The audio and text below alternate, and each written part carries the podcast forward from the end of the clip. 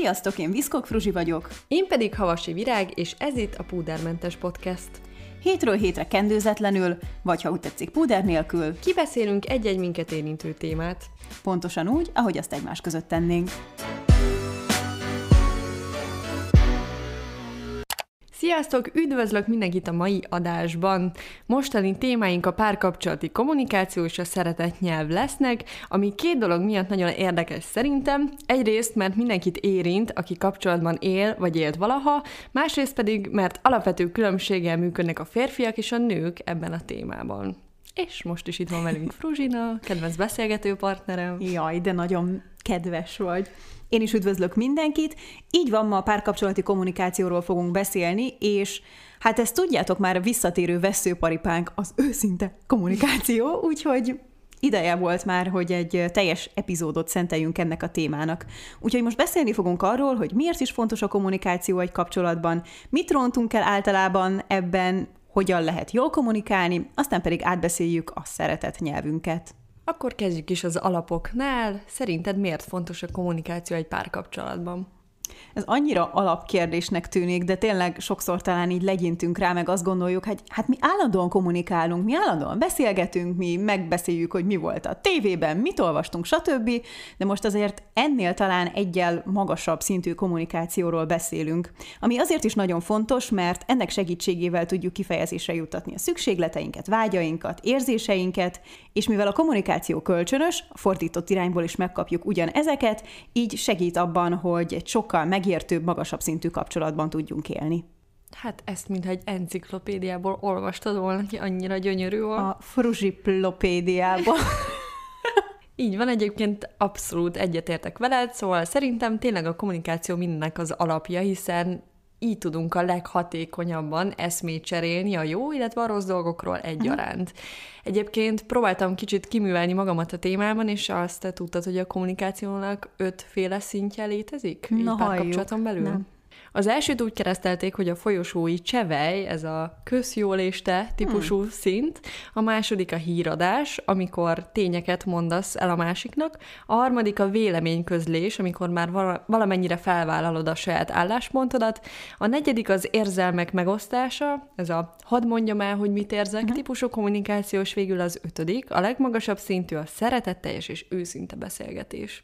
Hm, ez tök érdekes, meg igazából teljesen logikus is, csak valahogy így egészében még sosem gondoltam át, és hát igen, ez nagyon jól megmutatja, hogy akivel eljutunk az ötös szintre, az már egy igazán komoly kapcsolat, és most nem feltétlenül kell párkapcsolatra gondolni, hanem egy, egy barátság is abszolút ide tartozik szerintem. Igen, meg a családon belüli kapcsolatok is, szóval, mm. hogy ezt kiterjeszthetjük már így az elején. Van ez a nagyon jó mondás, hogy néma gyereknek anyja se érti a szavát, és szerintem ez annyira jól ide passzol, mert nagyon sokszor azt gondoljuk, hogy a másik félnek már tudnia kellene azt, hogy mi mit gondolunk, nekünk mi a problémák, mi a véleményünk az adott dologról, és hát biztos el lehet jutni, meg minden kapcsolatban vannak olyan dolgok, amikor már egy, egy apró rezdülésből tudod, hogy a másik éppen mire gondol, de azért ezt nem kell szerintem alapvetőnek venni, Úgyhogy soha ne alapozzunk szerintem erre, főleg akkor, ha egy konfliktus megoldásáról van szó. Ezek szerint te olyan típus vagy, aki elmondja, hogyha valami problémája van?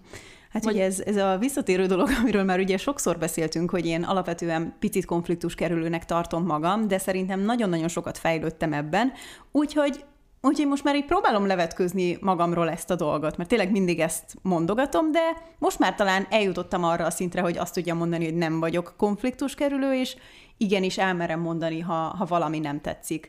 De régen nagyon-nagyon sokszor belekerültem, vagy beleestem abba a hibába, hogy amikor valami rosszul érintett, és már amúgy is kicsit rossz hangulat volt, akkor úgy voltam vele, hogy aj, nem akarom fokozni, hogy, hogy rossz a hangulat, inkább nem mondok semmit, amikor pedig alapvetően jó hangulat volt, mondjuk éppen a, a párkapcsolatban, akkor meg nem akartam éppen elrontani azt. Szóval így belekerültem abba, hogy soha nem mertem semmit mondani, hanem inkább nyeltem, és úgy voltam vele, hogy én nem akarok a problémás egyél lenni, amire mindig úgy tekintettem, mintha ez egy pozitív tulajdonság lenne, közben pedig egyáltalán nem az. Egyrészt, mivel a másik nem tudja, hogy ilyenkor te nem tudom, jó fej akarsz lenni, és nem mondasz valamit, hanem majd csak azzal szembesül, hogy, hogy teljesen félreértitek egymást. Ettől függetlenül szerintem azért van ennek egy szépsége, amit mondtál, mert én volt, hogy megkaptam sokszor, hogy most csak azért generáltam valami konfliktust, hogy tudjak valamiért veszekedni, mert hogy a nőknek állandóan van valami problémájuk. Vagy hogyha nincs, akkor csinálnak.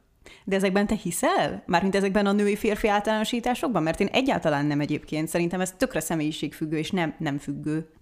Egyébként én hiszek, mert szerintem vannak uh, itt azért elég durva szakadékok a két nem között, és uh, ki is írtam egy karinti idézetet oh. ezzel kapcsolatban, ami nagyon tetszett. Férfi és nő, hogy érthetnénk meg egymást, hisz mind a kettő mást akar. A férfi a nőt, a nő a férfit. Zseniális. Karinti, amúgy is zseniálisnak ez a gondolata. Szóval szerintem Alapvetően nagyon sok különbözőség van a férfi és a női kommunikáció stílus és mód között. Mert amíg a férfi inkább lényegre törő és megoldás orientált és, és szűkszavú, de összeszedett, addig a nő a beszédnek a folyamatát szereti, hogy kitárulkozzon, hogy mhm. kiadhassa a feszkót, és ez sokszor szerintem nem tud találkozni jól. Igen, igazából lehet, hogy vissza kell vonnom kicsit az előzőt, mert valószínűleg ez az általános, de lehet, hogy kommunikáció szempontból én picit férfiasabb vagyok, ha ezt a leírást követjük, vagy nem tudom, erre gondolok. Ezt lehet, hogy külső szemmel tök más.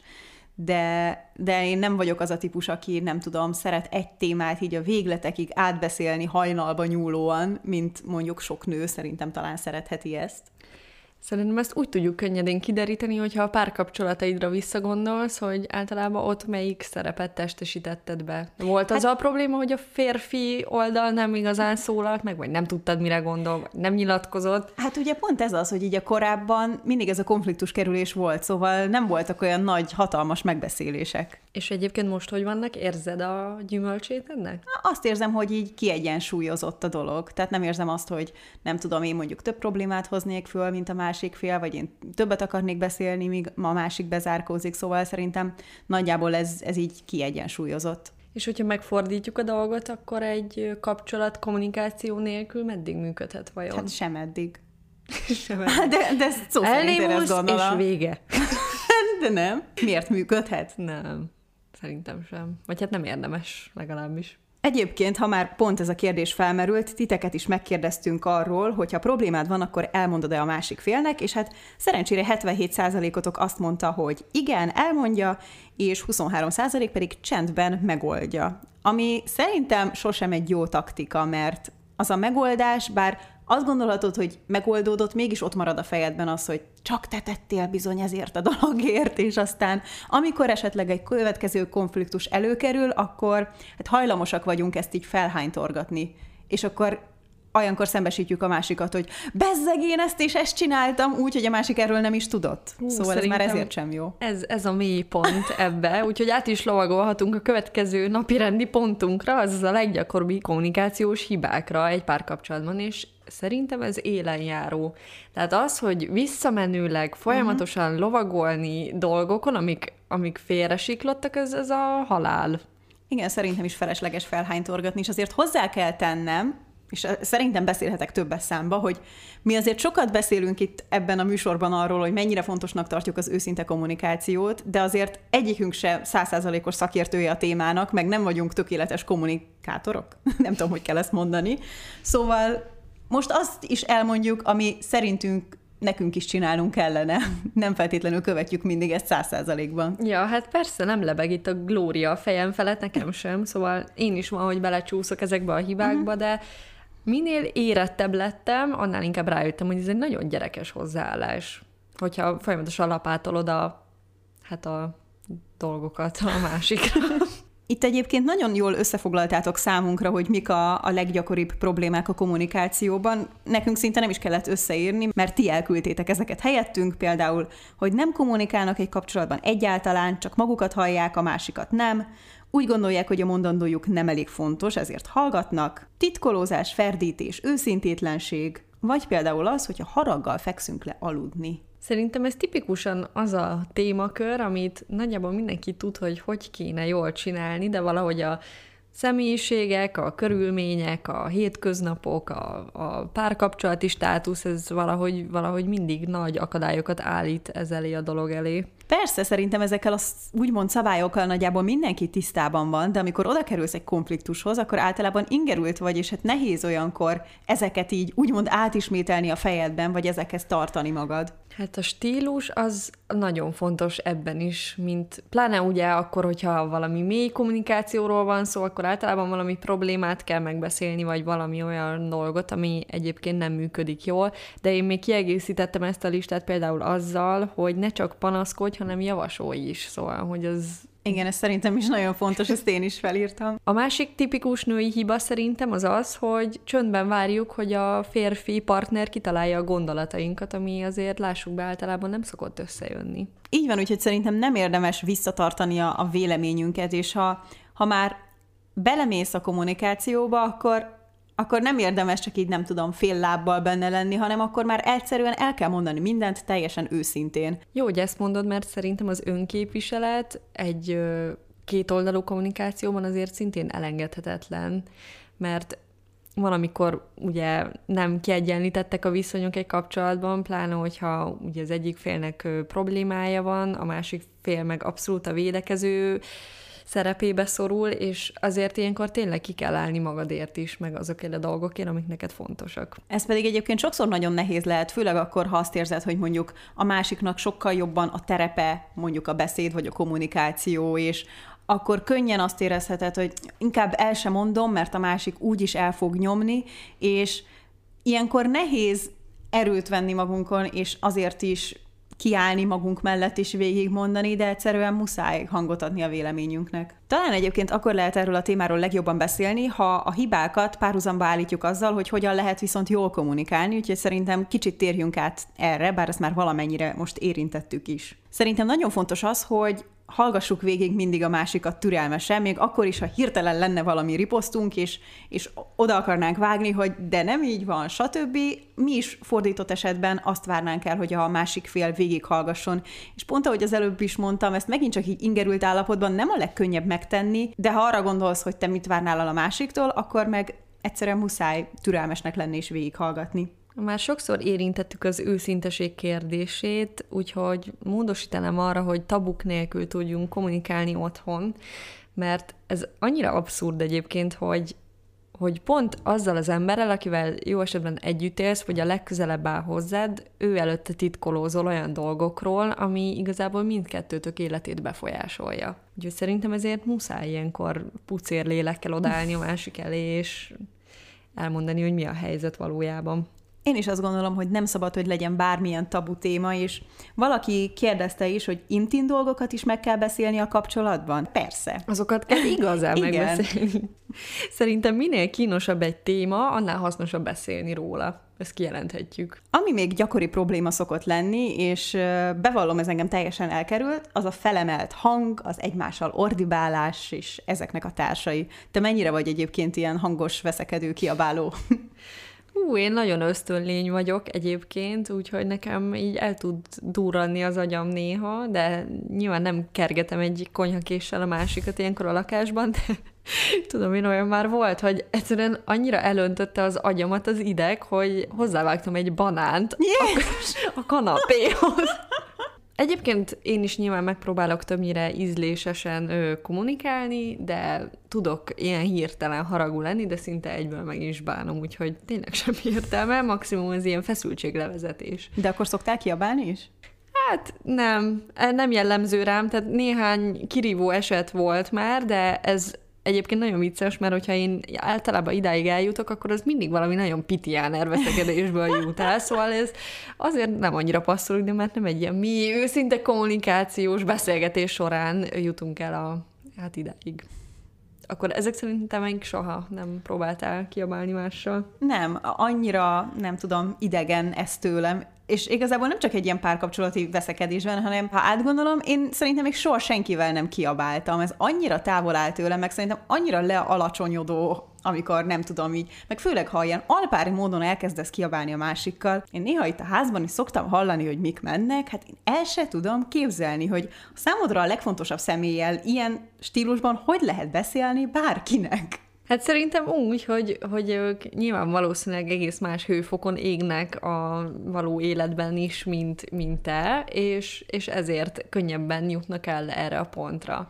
De én is van, hogy sokszor megbánom azt, hogy, hogy mondjuk milyen stílusban szólok a másikhoz, mert tényleg ilyenkor egy kicsit, mintha az ember nem lenne önmaga. Viszont ez nem azt jelenti szerintem, hogyha, hogy a két fél nem szereti egymást, hanem, hanem egyszerűen csak tényleg egy, egy konfliktus konfliktus helyzetben találják magukat. Meg egyébként nagyon érdekes, hogy kinek mi fér bele egy kapcsolatban, mert például nekem az, hogyha valaki így elkezdene velem ordítani, ez egyáltalán nem fér bele. Valakinek meg abszolút így a, a kapcsolati dinamikájuknak a, a része, mert tényleg sokkal szenvedélyesebbek, de nekem ez annyira bántó lenne, hogy ezzel nem tudnék túljutni, viszont sokaknak még a környezetemben is abszolút ez a, a hétköznapjaiknak a része, és, és nekem ez, ez annyira idegen. Ja, azt most szeretném leszögezni, hogy én nem ez nem, a személy. Nem rólad beszélek. Nem csak azért, mert most lehet, hogy úgy tűnt, hogy, hogy én pártolom ezt a témát, nyilván ez nem egy jó dolog, csak hát emberek vagyunk, és hm. néha kicsúszik egy-két olyan dolog, amiért tudni kell bocsánatot kérni, ami amúgy szintén egy nagyon nehéz műfaj, de ezek szerint akkor veled még soha nem is kiabáltak? Nem, nem. És uh, szerintem elég jó emberismerő vagyok, és, és nem tudom, egy ismerkedés korai fázisában már kiderül, hogy a másik milyen típus, úgyhogy én ezeket a, az embereket elég jól el is tudom kerülni. És olyan volt már, hogy valami óriási veszekedésben faképnél hagytad a másikat, vagy téged is összecsomagoltál, és elmentél, és becsuktad az ajtót, és... De hogy mondod, nekem nem voltak óriási veszekedéseim, nekem kultúrát megbeszéléseim. Na, gyere. Na, gyere. Hát, na várjunk csak, akkor az a karácsonyfa hogy is van? De ha már említetted a bocsánatkérés dolgot, ez még szerintem egy nagyon nehéz téma tud lenni, mert én úgy érzem, hogy sokszor egy párkapcsolatban akkor is bocsánatot kell kérni, amikor te úgy érzed, hogy nem hibáztál. És ilyen esetben azért kell bocsánatot kérni, mert bár azt érzed, hogy nem hibáztál, nem volt szándékos a dolog, de attól azt elismerheted, hogy bántó lehetett a másik félnek, és akkor ugyanúgy bocsánatot kell kérni, ami talán egy fokkal nehezebb, hiszen úgy érzed, hogy így saját magaddal kell szembe menni, mert picit olyan, mintha ezzel elismernéd azt, hogy, hogy hibáztál, amikor úgy érzed, hogy nem. Nálad voltak már ilyen esetek? Jó, persze, számtalanszor. Én a vita hevében soha nem tudom bevallani, hogy, uh-huh. hogy hát, bocs, de nem nekem van igazam, hanem neked, és hogy ne haragudj, szóval ez tőlem sajnos elég távol áll, de amint leigalnak a kedélyek, utána egyből általában kapcsolok, és akkor hát kénytelen vagyok odaállni az illető elé, hogy ne haragudjon rám, de ez, ez nagyon nehéz. De szerintem ez minden esetben egyébként annyira jól feloldja az egész vitát, mert a másik félnek is ezzel azt közvetíted, hogy látod az ő oldalát, megérted, és, és próbálsz partner lenni. Hát meg ez már eleve egy fehér zászló egy mm. ilyen szituációban. Mondhatni varázs szó. Azt viszont mindenképpen megemlíteném itt, hogy azt nagyon utálom, hogyha valaki erre a varázsszóra hagyatkozik, hogy jó, majd azt mondom, hogy ne haragudj, és akkor legközelebb elkövetjük ugyanazokat a hibákat, szóval, hogy egy, egy bocs abszolút nem old fel mindig mindent, hanem ez egy tök jó enyhítő faktor, egy következő lépés előre a megoldás felé, de ezzel takaróznak annyia, hogy fú, ettől teljesen ki vagyok készülve. Igen, ezt egyébként nagyon jól, hogy mondod, mert tényleg vannak ilyen varázsszavak, mint például a bocsánat, vagy épp a szeretlek, és szerintem lehet érezni rögtön, amikor ezek nem őszintén jönnek, hanem csak ilyen takarózóként vannak használva, és az nálam is egy nagyon-nagyon nagy vörös zászló. Vagy, vagy milyen? Vörös? Vörös. Mondjuk legyen, legyen vörös. vörös. Ezek azok a szavak egyébként, amit minél ritkábban mondasz, annál értékesebbek. Uh-huh. Nekem még nagyon tetszett, hogy egy cikkben olvastam a hármas megközelítést, ami egy ilyen nagyon jó kommunikációs szabály, hogy fejtsd ki, magyarázd el, majd kérj. És szerintem ez egy nagyon-nagyon jó hozzáállás, hogyha bármi problémád van, akkor azt próbáld először minél jobban kifejteni, elmagyarázni a másik félnek, és utána rögtön mond is el mellé, hogy mi az, amit, amit szeretnél, hogy min változtasson, mi az, ami, ami neked jobbá tehetné az egész helyzetet. És szerintem ez egy ilyen nagyon jó beszélgetés kezdeményező, hiszen a másik fél rögtön tudja, hogy mit szeretnél, hogyan tudna segíteni ebben a dologban, és rögtön válaszolhat rá, hogy ezt meg tudja tenni, vagy adhat rá bármilyen alternatívát. Leginkább nekem ebből a sorrendiség az, ami tetszik, mert úgy nagyon nehéz egy beszélgetést pozitívan kezdeményezni, hogy egyből kérsz valamit, és utána kezded el magyarázni, hogy mit miért Például ezt, amit most mondtál, szerintem tök jól lehet használni a hogyan bírjuk szóra a férfi topiknál, mert szerintem azért elég sok pasi rosszul van attól, hogyha a nő oda megy elé, hogy aj, drágán beszélgessünk, és akkor vizualizálnak mindenféle fejmosást már előre, és rosszul vannak az egésztől. Viszont, hogyha először az ő nyelvükön szólalunk meg, ami általában egyébként kevésbé a szavakkal való kifejezés, hanem inkább a a testiség, vagy az érintés és egyéb nonverbális kommunikáció, akkor szerintem sokkal könnyebben rá lehet őket vezetni arra, hogy most akkor tényleg beszélgessünk egy kicsit. Ha pedig lassan a vita, vagy épp a, a megbeszélés végére érünk, akkor szerintem az is nagyon fontos, hogy nem kell minden esetben megoldást találni. Szóval szerintem sokszor már az megoldás, ha tudjuk, hogy mi, egy, mi a probléma, mi az, amin dolgoznunk kell, mert, mert vannak olyan dolgok, amiket nem lehet rögtön szóban megbeszélni, hanem, hanem hosszabb távon kell mondjuk változtatni, akár így a viselkedésünkben, életmódunkban, stb. Szóval nem kell minden beszélgetésnél azt várni, hogy, hogy a végén azonnal minden megváltozzon. Arra gondolsz nem, hogy ilyenkor az a fő cél leginkább, hogy újra azt érezze a két fél, hogy, hogy egy csapatban játszik. Uh-huh. Igen, hogy meglegyen ez a, a közös hang, meg az egy hullámhoz pontosan. Térjünk át a következő nagy témára, ami szerintem borzasztóan fontos egy kapcsolatban, és lehet, hogy sokan még nem ismeritek ezt a dolgot, ami nem más, mint a szeretet nyelv. Ez azt jelenti, hogy mindenki másképp szeret, másképp mutatja ki a szeretetét, és másképp más dolgok miatt érzi magát szeretve.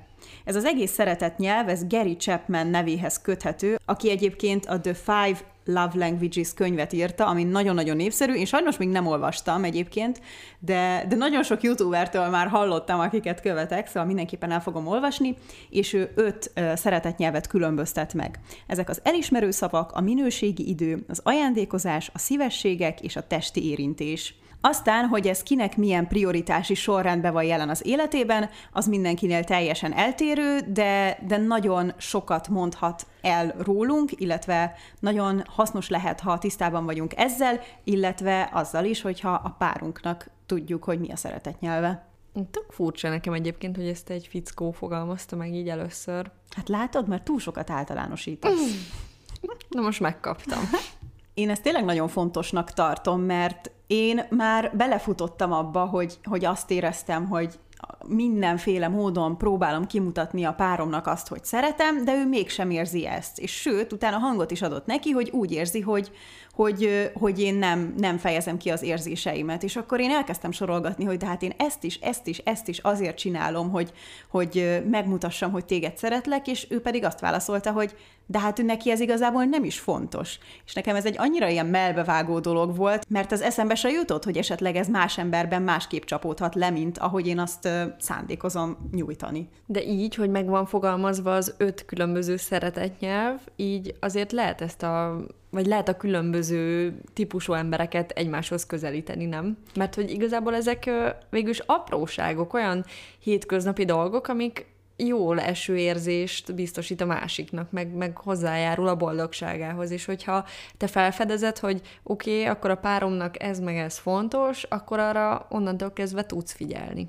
Így van, pontosan ezért nagyon fontos tisztában lenni a saját, meg a párunk szeretett nyelvével is, mert akkor lehet, hogy nekünk úgymond egy idegen szeretett nyelvet kell beszélni, de azt kell beszélnünk, hogy a másikkal is éreztetni tudjuk a, a szeretetünket.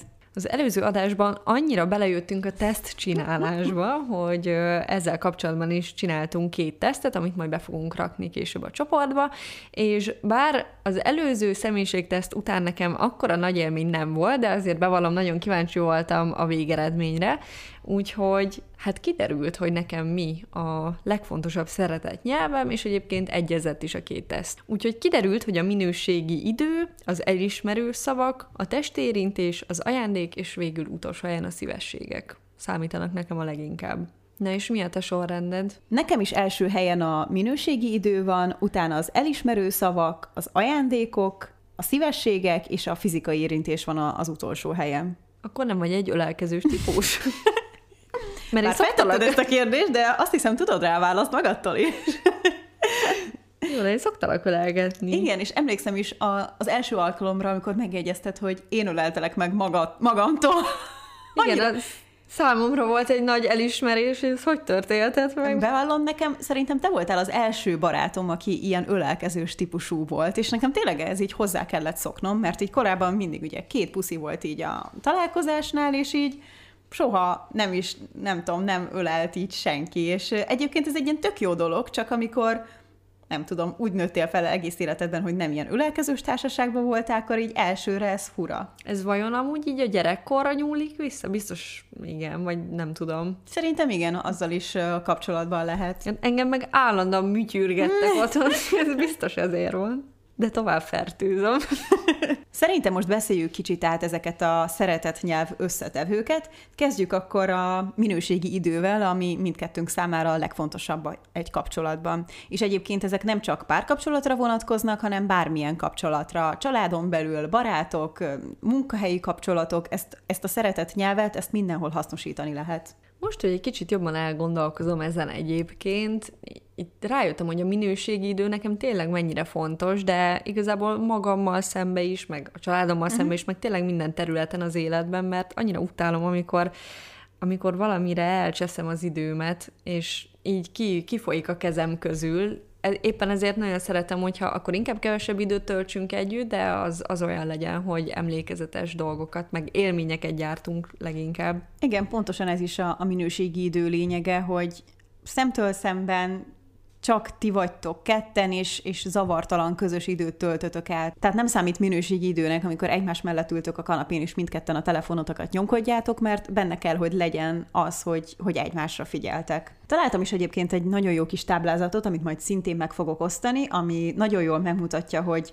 melyik szeretett nyelvnél mit érdemes tenni, tehát hogyan tudjuk kifejezni a szeretetünket, és mi az, amit el kell kerülni. És például akinek a minőségi idő a legfontosabb, ott arra érdemes nagyon odafigyelni, hogy amikor a másikkal eltöltünk időt, ne legyen semmilyen figyelemelvonuló tényező. Második helyen mindkettőnknél az elismerő szavak foglalnak helyet. Mesélj egy kicsit erről, hogy neked ez hogy és miért fontos ennyire? Ez egyébként engem nem lepett meg, már így a tesztől függetlenül is ezzel így nagyjából tisztában voltam, hogy nekem nagyon fontos, hogy, hogy mások megdicsérjenek, hogy, hogy azt mondják, hogy, hogy büszkék rám, és, és nekem ezek nagyon-nagyon sokat számítanak. Hogy Mit nevet? Polírozzák a kis egódat? Igen, igen, bevallom, ez, ez nekem nagyon-nagyon jól esik, és egyébként ez talán már így az előző részben bemutatott személyiségtesztekből is kiderül, hogy ugye ott is előjött az, hogy én így eléggé szeretek bizonyítani az embereknek, és akkor nyilván jól esik a lelkemnek, amikor úgy érzem, hogy ennek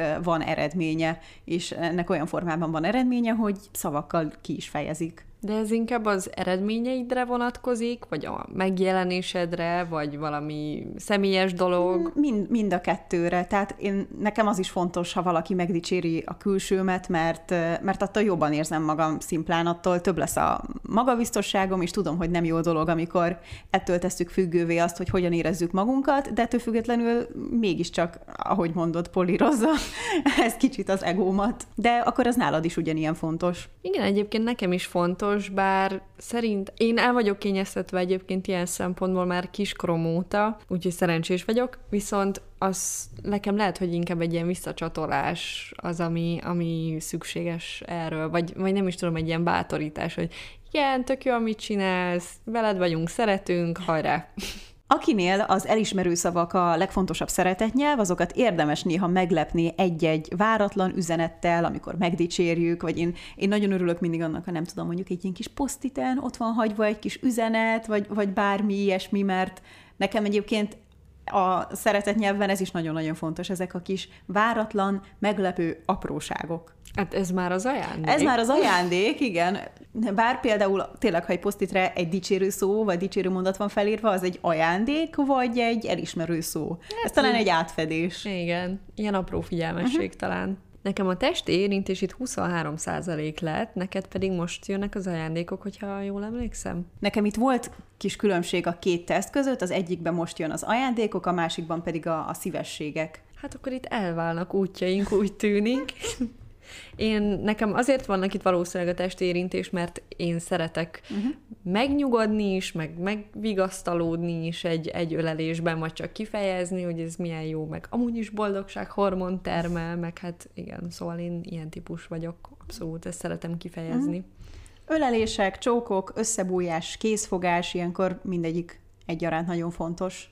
Itt a lista alján van nekem az ajándékok, amit bevallok, egy kicsit meglepődtem, mert hát ha igazán őszinte szeretnék lenni magammal, azért én szeretek ilyen apróságokat kapni, nem nagy dolgot, de hogy ez azért tényleg megmelengeti az ember szívét, hogy a másik odafigyelt rá, gondolt rá, meglátott valamit a polcon, és eszébe jutott a másik, és megvette, és hazahozta, szóval ez mind figyelmesség, meg idő, meg energia, meg pénz, úgyhogy ez egy tök jó dolog, viszont adni legalább ennyire szeretek én is, és pláne a kreatív ajándékokat részesítem előnyben. Nagyon örülök, hogy kifejezetten mondtad, hogy ilyen kis apróságok, mert nekem is, ha az ajándékokra gondolok, akkor egyáltalán nem nagyértékű, nem tudom, drága dolgokra gondolok, hanem tényleg az apró figyelmességekre.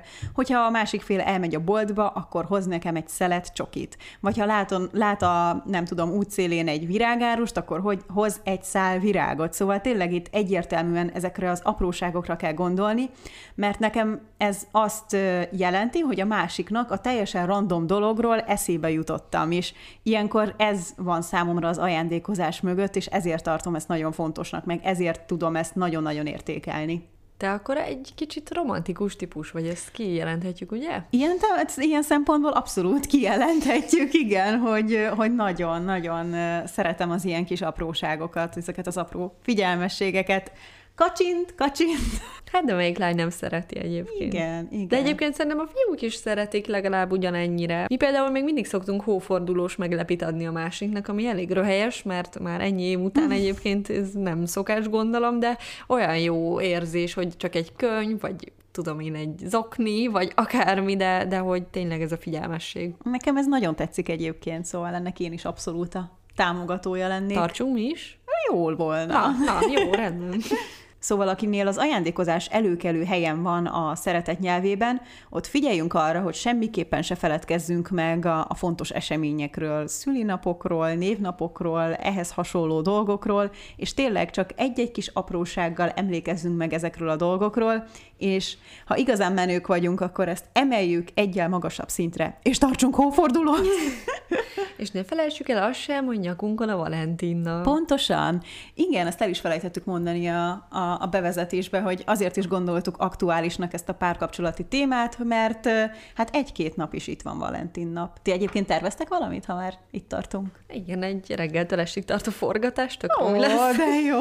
Én nem tudom eldönteni, hogy hogy állok a Valentin naphoz. Szerintem egyébként e, otthon mindenki utálja, úgyhogy én ebben a hitben nevelkedtem, de ezt a részét én szeretem, hogy nem feltétlenül kell utálni, mert úristen, amerikai szokás, és csak azért, hogy a csoki gyárosok meggazdagodjanak, szóval szerintem, hogyha tényleg egy aprósággal oda tudsz figyelni a másikra, és ez egy kiváló alibi arra, hogy minőségi időt mhm. töltsetek együtt, akkor az teljesen belefér. Én bevallom, annyira nem értem ezt a hatalmas nagy ellenállást, meg utálatot, amit a Valentin nap kap. Mármint, és nyilván ez nem egy komoly ünnep, ez egy apró alkalom tud lenni. És akkor ilyenkor jönnek a fejcsóválók, hogy de nem kell erre külön nap a naptárban, minden nap különleges, és megkérdezném ezeket a nagyon különlegesnek gondoló embereket, hogy ők mikor szoktak tényleg akkor bármilyen alkalomtól függetlenül megajándékozni a párukat, mert ez általában olyan emberektől jön, akik abszolút nem foglalkoznak semmi ilyennel. Hát meg azért azt se felejtsük el, hogy Cupido nem üldözi az embereket egy nyillal, hogy most aztán kötelező a Valentin napot megülni, nem, hogy, hogyha nem érdekel, akkor tartsd figyelmen kívül, és kész. Pontosan, szóval miért nem lehet megadni a másoknak a lehetőséget, hogy jól érezzék magukat ezen a napon, és most úgy hangozhat ez az egész, mintha én hatalmas nagy Valentin nap, nem tudom, rajongó lennék, nem, én szimplán úgy vagyok vele, hogy aki ezt szeretné ünnepelni, azt tegye meg, és, és használja ki ezt az alkalmat. Mi általában egy vacsorával, vagy bármi egy közös kajálással szoktuk megünnepelni, semmi extra, bár én most pont azt mondtam, hogy mivel annyira impulzus szegény az élet az utóbbi időben, hogy csináljunk valami extrábbat. Hát nem, mint nagyon sok extra dolgot lehetne csinálni, de, de hogy... Adj már pár tippet bár ugye most nincsen nagyon étterembe menés, meg ilyesmi, de aki mondjuk nem szokott rendelni, akkor az most rendelhet, lehet rá egy különösebb alkalom. De például nálunk, ha minden igaz, akkor a párom fog főzni, ami hát nagyon ritka alkalmak egyike, és ennek mindig nagyon-nagyon örülök, úgyhogy én meggondoltam, hogy én csinálok majd valami kis romantikusabb reggelit, és napközben pedig remélhetőleg el lehet menni valahová kirándulni. Meg ilyenkor föl lehet dobni még ezt az estét ilyen kis extrákkal, hogy kiöltöztök mindketten akkor is, hogyha otthon vagytok, vagy egy közös fürdés, habfürdő, meg ilyesmi, szóval, hogy mindenki legyen kreatíva. Én nem is emlékszem egyébként, a tavalyi Valentin nap az még, az még volt, ugye? Igen, mert mi moziba voltunk, és akkor még lehetett moziba menni. Micsoda luxus, te jó Isten. Illetve mi sosem szoktunk egyébként ajándékozni, de idén azt mondtam, hogy, hogy valami kis aprósággal lepjük meg a másikat, és én most Pinteresten túrom a DIY ötleteket egyébként, mert itt megint csak nem értékes dolgokra kell gondolni, hanem én valami vicces, jópofa valamit szeretnék kitalálni. A kis Valentin napi kitérő után térjünk át az ötödik szeretett nyelvre, ami nem más, mint a különböző szívességek. Nekem a szívességek az utolsó helyen foglalnak helyet a szeretett nyelv preferencia listámba, mert egy kicsit vannak fenntartásaim ezzel a ponttal kapcsolatban. Szóval amíg egy szívesség nem elvárás, addig uh-huh. ez nagyon jó leső dolog tud lenni, viszont szerintem elég vékony a lélektani határ a között, hogy valakinek ezekkel a szívességekkel kell bizonyítania a szeretetét. Uh-huh. És ez pedig már nagyon unszimpatikus dolog, szóval szerintem a szeretet, és a szeretet nyelvről beszélünk eleve, szóval ez mindenképpen ide tartozik, a szeretet nem egy olyan dolog, amit alá kéne támasztani folyamatosan uh-huh. tettekkel és, és elvárásokkal. Úgyhogy hát ezért kicsit szkeptikus vagyok a szívességek ponttal. Ugyanakkor persze nekem is nagyon-nagyon jól esik, hogyha, tudom én, elmosogatnak helyettem, vagy érzékelik, hogyha nagyon fáradt vagyok, akkor, akkor próbálnak levenni valami feladatot a vállamról, de alapvetően szerintem nem tudom, hogy ez mennyire passzol ide. Szerintem két nagy különbség van. Tehát vannak azok a szívességek, amikor a másiknak elmondod, hogy tudnád, meg tudnád de nekem csinálni ezt vagy ezt, és az tűnhet úgy, ha, ha sokszor így nyilvánul meg, mintha úgymond kikényszerítenéd a másikból, de viszont vannak azok a szívességek, amikor a másik önmagától tesz meg neked valamit, úgyhogy nem kérted meg rá is. Szerintem az abszolút ide passzol, vagy legalábbis, ha én magamra gondolok, én mindig nagyon örülök az ilyen apró felajánlásoknak, vagy a, ezeknek a figyelmességeknek, és nekem az, az nagyon-nagyon sokat számít, meg attól tényleg azt érzem, hogy fontos vagyok a másiknak, hogy időt szánt rám, hogy, hogy az energiáját belerakta valamilyen dologba, szóval ez nekem mindig sokat számít. Nagyon sok kérdést kaptunk tőletek a témával kapcsolatban, mint például a párkapcsolat és terápia, hogy állunk ez a kérdéshez. Én abszolút támogatom. Szerintem ez egy nagyon-nagyon fontos és hasznos dolog, viszont az nagyon fontos, hogy mindkét fél egyaránt benne legyen. Tehát el lehet cipelni a másikat, de végig szkeptikus marad, vagy, vagy nem lesz őszinte ezeknek a beszélgetéseknek a során, akkor szerintem nincs sok értelme. Szóval mindenképpen közös megegyezésnek, vagy egyetértésnek kell lenni abban, hogy, hogy elmenjetek párterápiára. Ez szerintem az első alkalom előtt egyébként luxus, mert általában mindig van az egyik fél, aki jobban szeretné, hogy elmenjenek egy terápiára. Uh-huh. Úgyhogy talán még az elején belefér ez a kompromisszumkészség miatt, jó, menjünk el, próbáljuk ki, viszont utána tényleg az a jó, hogyha, hogyha ezt elismeri mindkét fél, uh-huh. hogy, hogy ez jó hatással van rájuk. Ami a szűk keresztmetszet szokott lenni ennél a pontnál, hogy mindig azt vallja valamelyik fél, aki nem szeretne elmenni terápiára, hogy egy idegen miért tudja megoldani a mi problémánkat. És szerintem itt ezt kell legyőzni már az elején, hogy pontosan azért megy el egy pár terápiára, mert a négy fal között nem tudnak valamiben olyan jól együttműködni.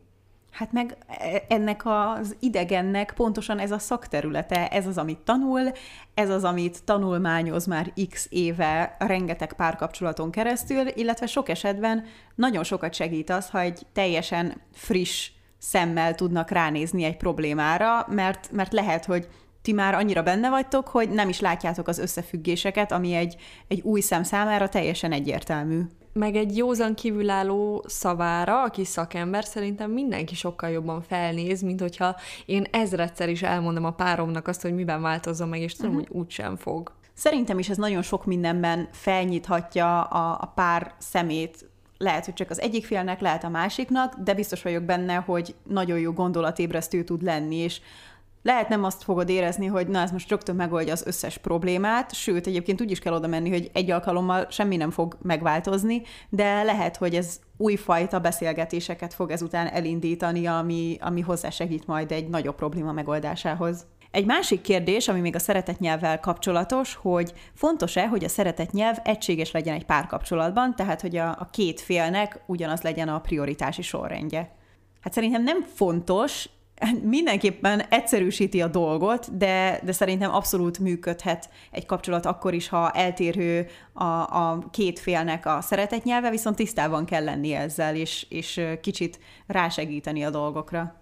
Igen, éppen ezt akartam mondani, hogy nem ez a legfontosabb, hanem az, hogy mindenki tudja, hogy mi a másiknak a szeretetnyelve, és onnantól kezdve, hogyha elég fontos a másik, akkor már lehet bőven áldozatokat hozni. Az is felmerült itt ehhez kapcsolódóan, hogy hogyan éreztessem a szeretetnyelvet olyannal, aki nem fogékony rá. Hát igen, egyébként ez egy nehéz kérdés, mert szerintem sokan vannak vele úgy, hogy így nehezen helyezkednek be egy másik embernek a helyzetébe, és, és csak ahhoz ragaszkodnak, hogy már pedig én kifejezem az érzéseimet, kifejezem a szeretetemet, miért nem érzed, és, és nem próbálják meg úgymond ezt az idegen nyelvet, ami a másik fél szeretet nyelve, pedig szerintem nagyon-nagyon fontos lenne.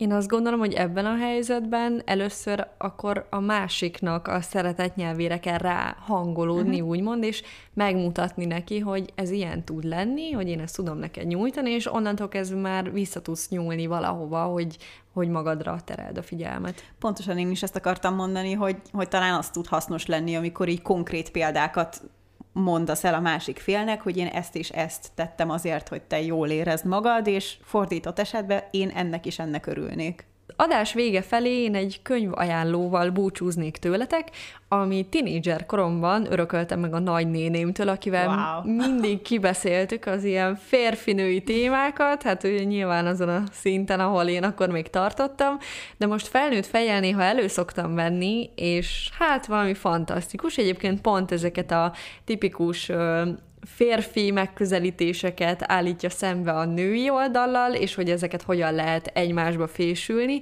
Egyébként soha nem venném le a polcról a címe alapján, ugyanis az a címe, hogy miért hazudik a férfi, miért sír a nő, amit egy... Itt a Bridget Jonesban lennénk. Igen, kicsit valóban olyan, ezt egy pszichológus házas pár írta együtt, úgyhogy mindkét nem képviselteti magát, és nagyon szórakoztató és nagyon olvasmányos, úgyhogy majd ezt is be fogom linkelni a csoportba, hogyha valakit érdekel ez a háttér, ez a lélektani háttér, akkor ez egy tök jó kiindulási pont. Én pedig ezt akkor kölcsön fogom kérni, mert most már, már a címe alapján nagyon-nagyon kíváncsi ja, tettél. Most, hogy lefikáztad. Nem, de esküszöm, a Bridget Jones jutott eszembe, és akárhányszor nézem, és pakolgatja föl ezeket a furcsa című könyveket, mindig azon gondolkozom, hogy ki az, aki levesz egy ilyen könyvet a polcról. Szerintem rengetegen. Biztos, hogy rengetegen, csak tőlem annyira annyira távol áll, aztán lehet, hogy tök hasznos, csak, csak valamiért olyan cringe ez, a, ez az ilyen típusú cím, nem?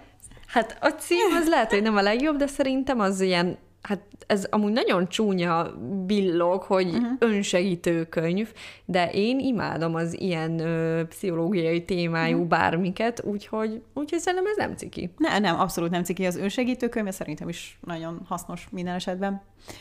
Szóval köszönjük szépen, hogy itt voltatok velünk ebben az epizódban.